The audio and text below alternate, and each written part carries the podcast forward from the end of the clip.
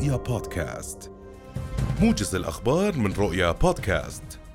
يواصل الاحتلال الإسرائيلي اجتياحه لمخيم طول كرم منذ الليلة الماضية والذي استشهد على إثره سبعة فلسطينيين فيما أصيب ثلاثة عشر آخرون حالة سبعة منها خطيرة. وقامت جرافات الاحتلال بتجريف شارع المدارس عند مدخل المخيم وتخريب البنى التحتية فيه في الوقت الذي اقتحمت فيه قوات الاحتلال عددا من منازل المواطنين في المنطقة. واعتلت أسطحها وسط إطلاقها الأعيرة النارية على كل شيء متحرك. وللمزيد من التفاصيل ينضم إلينا من طول كرم مباشرة من هناك مراسل رؤيا حافظ أبو صبرة. أهلا بك حافظ. إذا سبعة شهداء وعدد كبير من الإصابات وأيضا من ضمن هذه الإصابات إصابات خطيرة. ضعنا بآخر التطورات حافظ.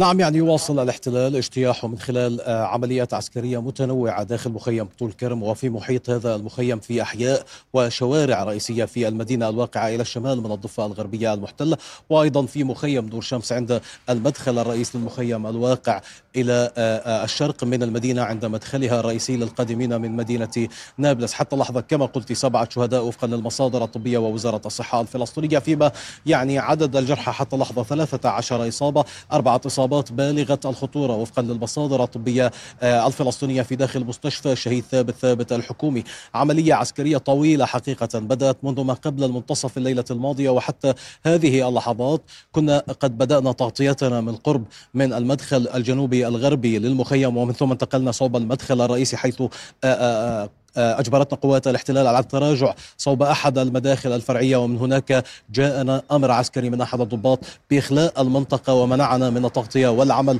هناك.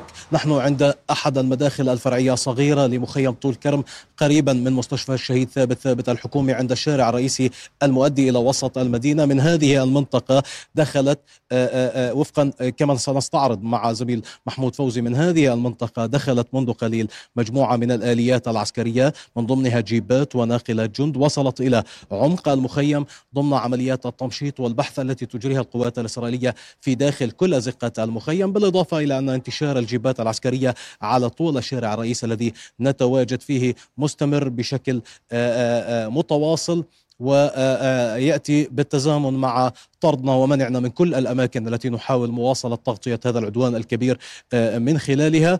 هنا بالقرب من مستشفى الشهيد ثابت ثابت الحكومي حيث مركز مدينة طول كرم ما تزال حالة الإضراب المتزامنة مع استمرار العدوان تسيطر على الأمر. كل المحال التجارية في المدينة لا تزال تغلق أبوابها التزاما بحالة الإضراب. مركبات الإسعاف تنتشر في كل الشوارع والمفترقات الرئيسية والمحاور في محيط المخيم وفي الشوارع الرئيسية للمدينة في ظل عمليات استهداف مستمر. وتيرة يعني الاشتباكات داخل يعني المخيم عالية جدا. حافظ في ظل هذه الظروف الجوية يبدو أن هناك يعني سوء للأحوال الجوية في مدينة طول كرم ويعني هناك تساقط للأمطار. ألم يعني تساهم هذه الظروف في منع قوات الاحتلال من يعني التضييق على أهالي طول كرم كنت قد تحدثت بأن هناك يعني انتشار ما زال لهذه القوات في مدينة طول كرم على الرغم من الإضراب الشامل داخل هذه المدينة. يعني الظروف الجوية أبدا لا تحد من توسع عمليات الاحتلال في هذا الموقع إخلاص. ويعني أبرز ما يدل على ذلك أن الاحتلال يواصل قصف قطاع غزة رغم كل الظروف الجوية المأساوية حقيقة هناك. فما بالك في هذا المخيم الصغير الذي لا تتعدى مساحته الكيلو أو 2 كيلو متر مربع؟ والمدينة بشكل عام هي من أصغر مدن الضفة الغربية كمدينة دون النظر إلى حجم المحافظة مع قراها والبلدات المحيطة فيها. ورغم ذلك الاحتلال يواصل عملياته وحقيقة كان يحقق ميدانيا داخل المخيم مع عدد من المواطنين في الأزقة تحت مياه الأمطار الكثيفة بهطولها خلال ساعات الصباح الأولى وخلال ساعات الفجر الأولى. تبعا لأن الاقتحام والاجتياح الكبير مستمر منذ الحادية عشر منتصف الليلة الماضية. هنا بدأ الشبان في الشارع بإغلاقه بالمتاريس بالإطارات التي سيشعلونها قبل قليل وبحاويات النفايات على ما يبدو أنهم يتوقعون بأن الاحتلال لربما سينسحب من المدينة بعد اجتياح متواصل لأكثر من 13 ساعة سينسحب خلال الساعات المقبلة. بدأت التحضيرات مواجهة الأخيرة قبيل انسحاب الآليات العسكرية التي ما تزال تتواجد في معظم المحاور في محيط المخيم وفي داخل أزقة المخيم حيث كما قلت رصدنا آه، آه، انسحاب عدد من الآليات والدفع بآليات أكثر حقيقة من ناقلات جند ومن جيبات عسكرية ومن جرافات دي 9 رصدناها معكم على الهواء مباشرة نعم. خلال تغطية مستمرة منذ ساعات الفجر الأولى. نعم هذا آه، يعني بما يتعلق بمدينة طول كرم ولكن حافظ ماذا عن بقية مناطق ومدن الضفة الغربية المحتلة؟ هل هناك أي مواجهات واشتباكات ما بين الفلسطينيين وقوات الاحتلال؟ وأيضا هل هناك أي اعتقالات؟ يعني حملة قد حملة اعتقالات آه، آه، استمرت الليلة الماضية وفجر هذا اليوم وصبيحة هذا اليوم في استمرار لحملات المداهمة والاعتقال التي بدأت بشكل مركز منذ السابع من أكتوبر الجاري. تتحدث عن أكثر من 2500 معتقل فلسطيني لكن الأكثر حقيقة قسوة هو هذا المشهد الذي خرج آه، خلال الساعات الماضية لجنود الاحتلال ينكلون بعدد من الأسرى الفلسطينيين في معتقل عوفر وهم عراة. حقيقة اليوم الفلسطينيون يتساءلون أين المؤسسات المعنية بحقوق الإنسان؟ أين الصليب الأحمر؟ أين الأمم المتحدة؟ أين كل هذه المؤسسات لتطمئن العائلات الفلسطينية عن أبنائها الأسرى في ظل خروج هذه المشاهد المؤلمة والدامية والتي لا ترتقي لأن يتعامل بها الحيوانات مع بعضهم البعض. الاحتلال آه، يؤكد من جديد بأنه يتعامل بعقلية انتقام من أهالي الضفة الغربية تبعا لما مني به من هزيمة سجلها في تاريخه في السابع من أكتوبر على الحدود مع قطاع غزة.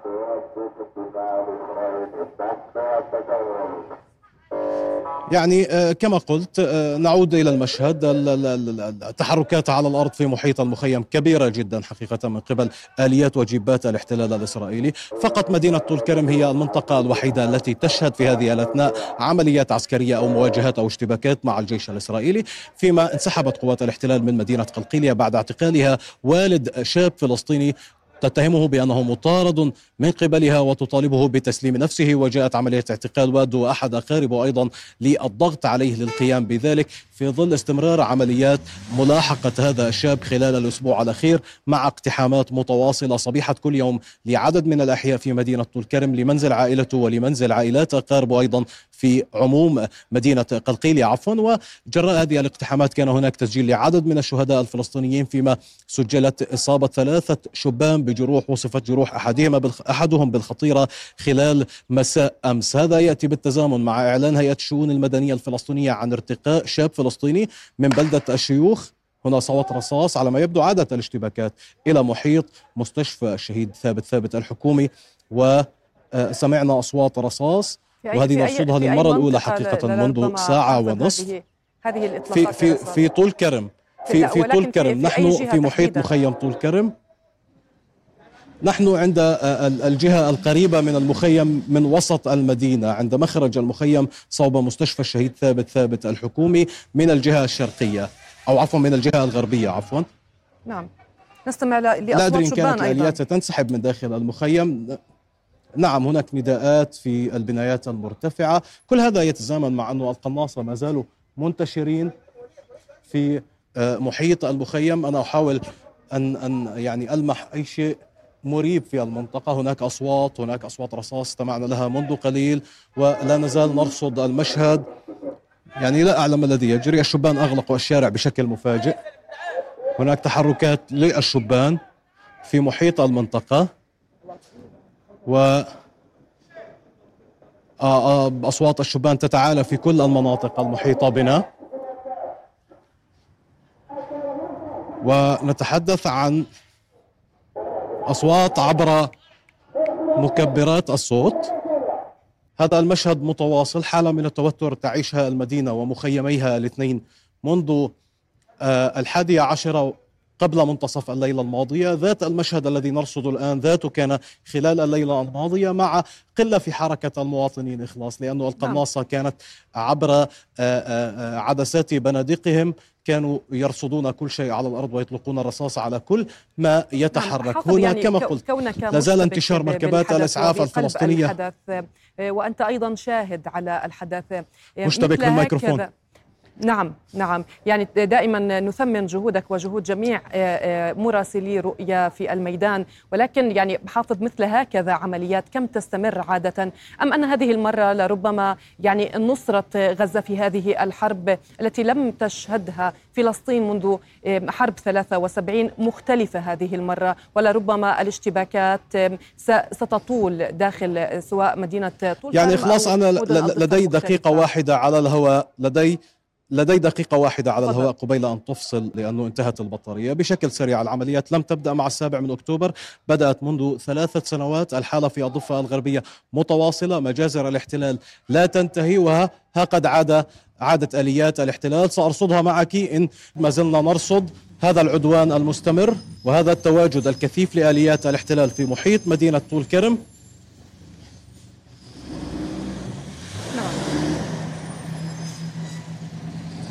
نعم حافظ. هذا انسحاب من أحد المداخل لآليات الاحتلال إخلاص. نعم. لا ندري إن هذا إن كان الانسحاب من هذا المدخل يتزامن مع انسحاب من كل المداخل لكن هذا ما نرصده هذه طريقة الانسحاب عادة من مدينة قلقيلية صوب الحواجز المحيطة بالمدينة سيما حاجز سينعوز يعني ننتظر عن الذي ستسفر عنه الدقائق المقبلة فيما يتعلق باستمرار هذه العملية العسكرية. نعم نشكرك جزيل الشكر مراسل رؤيا حافظ أبو صبرة كنت معنا من مدينة طول كرم. شكرا جزيلا. قال مدير مستشفى الشفاء في قطاع غزة محمد أبو سلمية اليوم إن 179 شهيدا فلسطينيا على الأقل دفنت جثامينهم اليوم في مقبرة جماعية في موقع المؤسسة الطبية. موضحا أن بينهم سبعة أطفال خدج استشهدوا جراء انقطاع الكهرباء. وأضاف أن جثثا تنتشر في ممرات المستشفى والكهرباء مقطوعة عن برادات المشارح مع عدم دخول أي كمية من الوقود إلى قطاع غزة منذ بدء العدوان الإسرائيلي على القطاع المحاصر منذ السابع من تشرين الأول الماضي. ولا تزال دبابات جيش الاحتلال الإسرائيلي تحاصر مستشفى الشفاء الرئيسي في قطاع غزة. وتفيد الأمم المتحدة أن قرابة عشرة آلاف فلسطيني من مرضى وطواقم ونازحين هربوا من غارات العدوان الإسرائيلي يتواجدون في موقع مستشفى الشفاء وقد يكون العدد أكبر بحسب مسؤولين محليين. إذا للحديث حول ما يدور في غزة وفي الضفة الغربية ينضم إلينا الآن المحلل السياسي السيد سليمان بشارات وهو مدير مركز يابوس للدراسات. أهلا بك سيد سليمان في في رؤية ونتحدث وإياك بداية عما يحدث في الضفة الغربية والمواجهات التي تحدث يوميا نصرة لغزة وتضامنا مع الأشقاء في غزة. ما مدى أهمية فتح جبهة الضفة الغربية اليوم للتقليل وللتخفيف عما يحدث في غزة.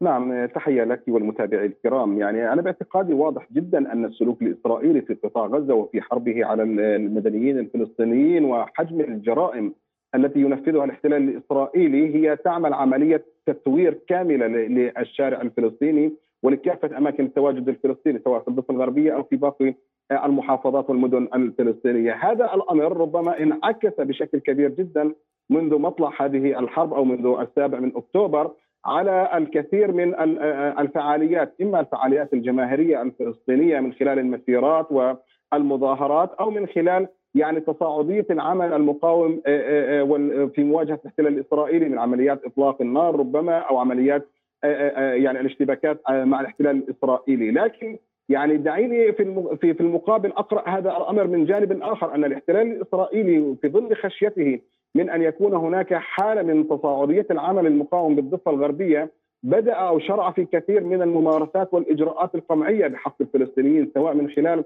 تقطيع اواصر المدن الفلسطينية بالحواجز والسواتر الترابية أو من خلال عمليات الاعتقال الكبيرة جدا التي ينفذها في كل ليلة في الضفة الغربية. نحن نتحدث منذ السابع من أكتوبر وحتى الآن ما يزيد عن 2500 مواطن فلسطيني تم اعتقالهم.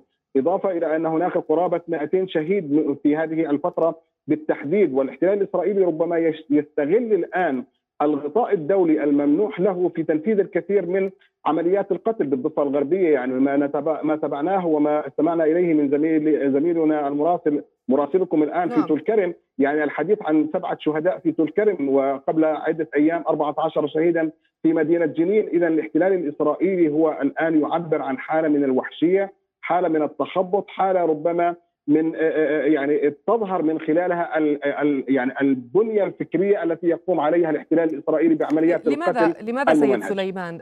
أيخشى الاحتلال اليوم من اشتعال جبهة الضفة؟ ويعني لربما سيكون هناك انتفاضة ثالثة يعني في في الضفة الغربية. أيخشى من هذا السيناريو؟ نعم الاحتلال الإسرائيلي هو ليس فقط يخشى هو يتخوف بشكل كبير جدا. وبالمناسبة يعني الكثير من تصريحات قادة الاحتلال الإسرائيلي في الأيام القليلة الماضية عبرت عن هذه القضية وكيف أن الاحتلال الإسرائيلي بات متخوف بشكل كبير جدا.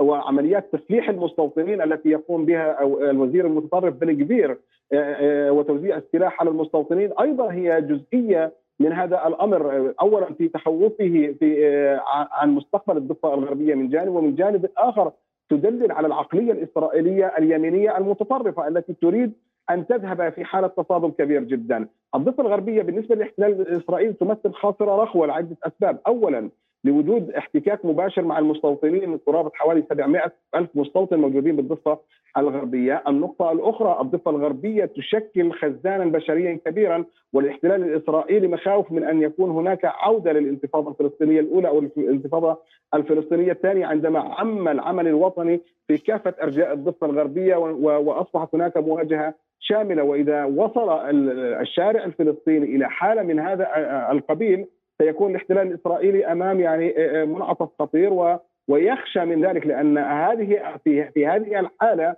الاحتلال الإسرائيلي سيواجه المواطنين وسيواجه الشعب وبهذا الأمر هناك يكون رفع غطاء كامل عن الاحتلال الإسرائيلي وممارساته وبالتالي هو سيكون في محل إدانة دولية أيضا في هذا الاتجاه.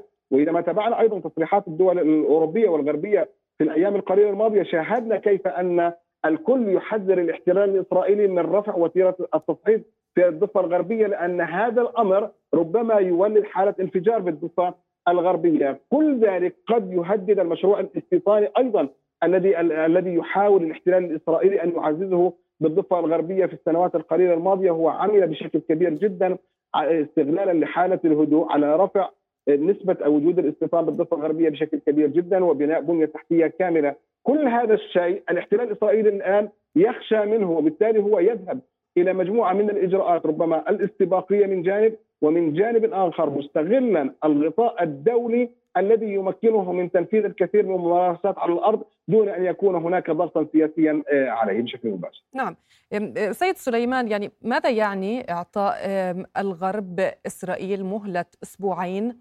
لتوقف حربها الهمجية على قطاع غزة؟ نعم يعني إحنا يعني تابعنا منذ بداية هذه الحرب كيف أن الولايات المتحدة الأمريكية بشكل مباشر والعديد من الدول الغربية الأوروبية التي وفرت غطاء بل هي تماهت مع الاحتلال الإسرائيلي في هذه الحرب. عندما نتحدث يعني عن الدعم العسكري، الدعم السياسي، الدعم القانوني، الدعم الإنساني، كل ذلك للاحتلال الإسرائيلي في مقابل أنه تم محاصرة قطاع غزة ومنع إدخال أي جزء من المساعدات باستثناء القليل بعد أيام معدودة وبالتالي إذا الاحتلال العالم ككل أو العالم الغربي والولايات المتحدة توفر هذا الغطاء بهدف منح الاحتلال الإسرائيلي ربما نوعا من الوقت والمساحة الزمنية التي يريد أن يعبر من خلالها عن الأهداف التي يتحدث عنها. الآن عند يتم عندما يتم الحديث أنه إعطاء الاحتلال الإسرائيلي أسبوعان إضافيان لاستكمال وممارسة هذه الجرائم اذا هذا دليل جدا أن الدماء التي سالت في قطاع غزة عمليات القتل التي تجري في قطاع غزة، المجازر التي تجري في قطاع غزة، لم يكتفي العالم ولم يستوعب العالم أنها هي تفوق كل الخيال، وبالتالي هذا هذا هذا ربما هو أيضا يعني يعني العالم الغربي وبالتحديد الولايات المتحدة الأمريكية هي شريك مباشر مع الاحتلال الإسرائيلي في هذا الجانب، وأنا باعتقادي يعني الآن يعني بات واضح جدا أنه يجب أن يكون هناك ضغوط مباشرة تمارس على الولايات المتحدة الأمريكية لرفع هذا الغطاء عن الاحتلال الإسرائيلي لأنه كلما منح الاحتلال الإسرائيلي غطاء كلما أوغل أكثر في تنفيذ المجازر وبالتحديد في استهدافه للمدنيين عندما نتحدث عن استهداف المستشفيات ونتحدث عن استهداف الأطفال والنساء والبيوت نعم. الآمنة كل هذا الشيء يندرج تحت إطار الجرائم الدولية وجرائم الحرب التي يجب على العالم كله أن يتوقف يعني يتحرك لوقفها وعدم الاستمرارية فيها. نعم يعني سيدي بعد آه، فشل إسرائيل آه، في تحقيق أهدافها في قطاع غزة وإن شاهدنا يعني هذا الدمار الكبير سواء في البنية التحتية والعدد آه، الكبير من الشهداء الذي تقدم غزة في سبيل نصرتها. ولكن إسرائيل فشلت في تحقيق أهدافها التي أعلنتها منذ بدء حربها على غزة وهي يعني تحرير الأسرى وأيضا القضاء على المقاومة. ونشاهد اليوم المقاومة ما زالت تضرب تل أبيب أيضا وليس المستوطنات في في غلاف آه، غزة. هل نستطيع أن, أن نقول أن هذا الفشل سيساهم في انقسام الرأي, آه، الرأي العام الإسرائيلي في الداخل المحتل أم أنه الآن هو منقسم؟ نعم هو هو هو منقسم بالأساس وهذه الحرب ونتائج هذه الحرب وما سيترتب عليها أيضا سيزيد من الشرخ داخل الكيان الإسرائيلي، يعني بالمناسبة دعينا نقرأ بعض الملامح الأساسية، اولا كيف أن آه، الحكومة الإسرائيلية وقاده مجلس الحرب لدى الاحتلال الإسرائيلي عندما يخرجوا بالمؤتمرات الصحفية واضح جدا طبيعة الانقسام ما بين المستوى السياسي وما بين المستوى العسكري والأمني حتى في طبيعة التصريحات وطبيعة المواقف التي يتم تصديرها. أيضا داخل الحكومة التقليدية للاحتلال الإسرائيلي هناك انقسام ما بين التيارات الحزبية والتيارات الأخرى وحتى داخل التيارات الحزبية نفسها هناك نوع من آه، آه، يعني هناك الانقسام الداخلي الشرق الداخلي. أيضا هناك حالة يعني اتساع في في في, في الثقة وفجوة الثقة ما بين المستوى السياسي والأمن العسكري وما بين الشارع الإسرائيلي. لأول مرة في تاريخ الكيان الإسرائيلي يكون هناك مسيرات مناهضة لاستمرار الحرب وتطالب بالذهاب إلى إمكانية إعادة الأسرى لدى المقاومة الفلسطينية لأن يعني لأن الشارع الإسرائيلي بات يخشى بشكل واضح جدا أن استمرارية هذه الحرب سيغذي فقط آه، أهداف رئيسية أو أهداف ربما يعني تريدها قيادة الاحتلال الإسرائيلي وبالتحديد بنيامين نتنياهو، اذا الاحتلال الإسرائيلي هناك يعيش في في في أزمة، هذه الأزمة الداخلية هو الآن يريد أن يصدرها على شكل الجرائم التي ينفذها في قطاع غزة أو في الضفه الغربية وهذا بالمناسبة يعني حتى طبيعة عدم التوافق الاسرائيلي الداخلي نعم. هو ينعكس بشكل كبير جدا على التصريحات الدولية أشكرك. والغربية نعم. نعم أشكرك سيد سليمان بشارات مدير مركز يابوس للدراسات كنت معنا من نابلس شكرا جزيلا إذا محليا يتأثر الأردن اليوم بامتداد منخفض جوي يتمركز فوق جزيرة قبرص حيث يطرأ انخفاض ملموس على درجات الحرارة وتكون الأجواء باردة نسبيا وغائمة جزئيا إلى غائمة. للمزيد من التفاصيل ينضم إلينا الآن عبر الهاتف مدير إدارة الأرصاد الجوية المهندس رائد الخطاب. أهلا بك مهندس. إذا الحالة الجوية المتوقعة اليوم وفي الساعات القادمة ومساء هذا اليوم. بحمد الله آه، منذ ساعات الصباح آه، بدأنا نشعر بتأثير هذا المنخفض الجوي واللي طبعا آه، ظهر على شكل تكاثر للغيوم بشكل تدريجي وانخفضت درجة الحرارة. وطبعا كان في هناك هطولات مطرية شهدتها أجزاء من محافظة إربد وأيضا عجلون ومحافظة الجرش وأيضا الأجزاء الشمالية من محافظة البلقاء. آه، هذا المنخفض الجوي آه، طبعا حاليا حسب صور الأقمار الصناعية وصور رادار الطقس في إدارة الارصاد الجويه الأردنية بنلاحظ آه، راح يكون في هناك تكاثر بهذه الغيوم شيئا فشيئا ومتوقع بمشيئة الله تساقط بالأمطار بشمال ووسط والمناطق الجنوبية بتمتد للمناطق الجنوبية من المملكة بين الحين والآخر.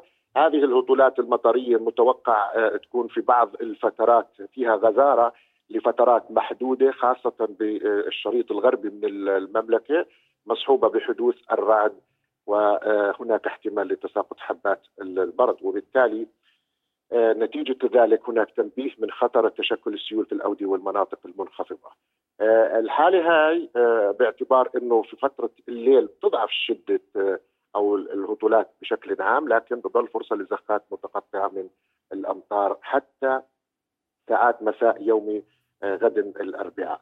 نعم. آه نعم.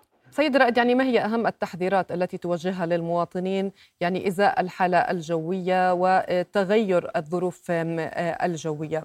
آه، طبعا أختي الكريمة قبل ما أنا أحكي التحذيرات بالنسبة غدا الأربعاء وهناك تساؤلات كثيرة، الأربعاء غدا بشكل عام راح يكون في هناك فترة الفترة النهارية فرصة لبعض الزكات الخفيفة المتقطعة في أجزاء متفرقة من المملكة خاصة المنطقة الشرقية من المملكة لكن فترة المساء والليل من يوم الأربعاء اليوم غدا راح يميل الجو للاستقرار تنبيهاتنا وتحذيراتنا لليوم اللي هو أهم تنبيه من خطر تشكل السيول في الأودية والمناطق المنخفضة وبالتالي بنهيب بالإخوة الابتعاد عن مناطق السيول بالإضافة إلى تنبيه من تدني مدى الرؤية الأفقية آه، نتيجة الغيوم المنخفضة وتشكل الضباب خاصة على قمم الجبال آه، العالية والإخوة السائقين بننبههم من خطر الانزلاق على الطرقات. نعم آه، سيد رائد أيضا يعني بما يتعلق بالأسبوع القادم هل هناك منخفضات متوقعة خلال الأسبوع القادم؟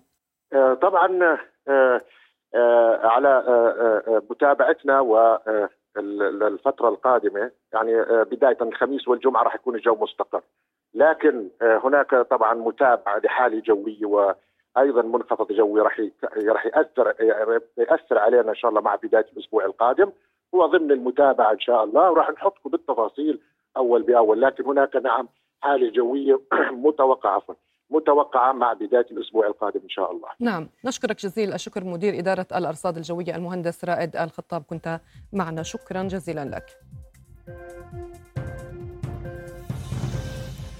إذا وصلنا إلى ختام الموجز. إلى اللقاء.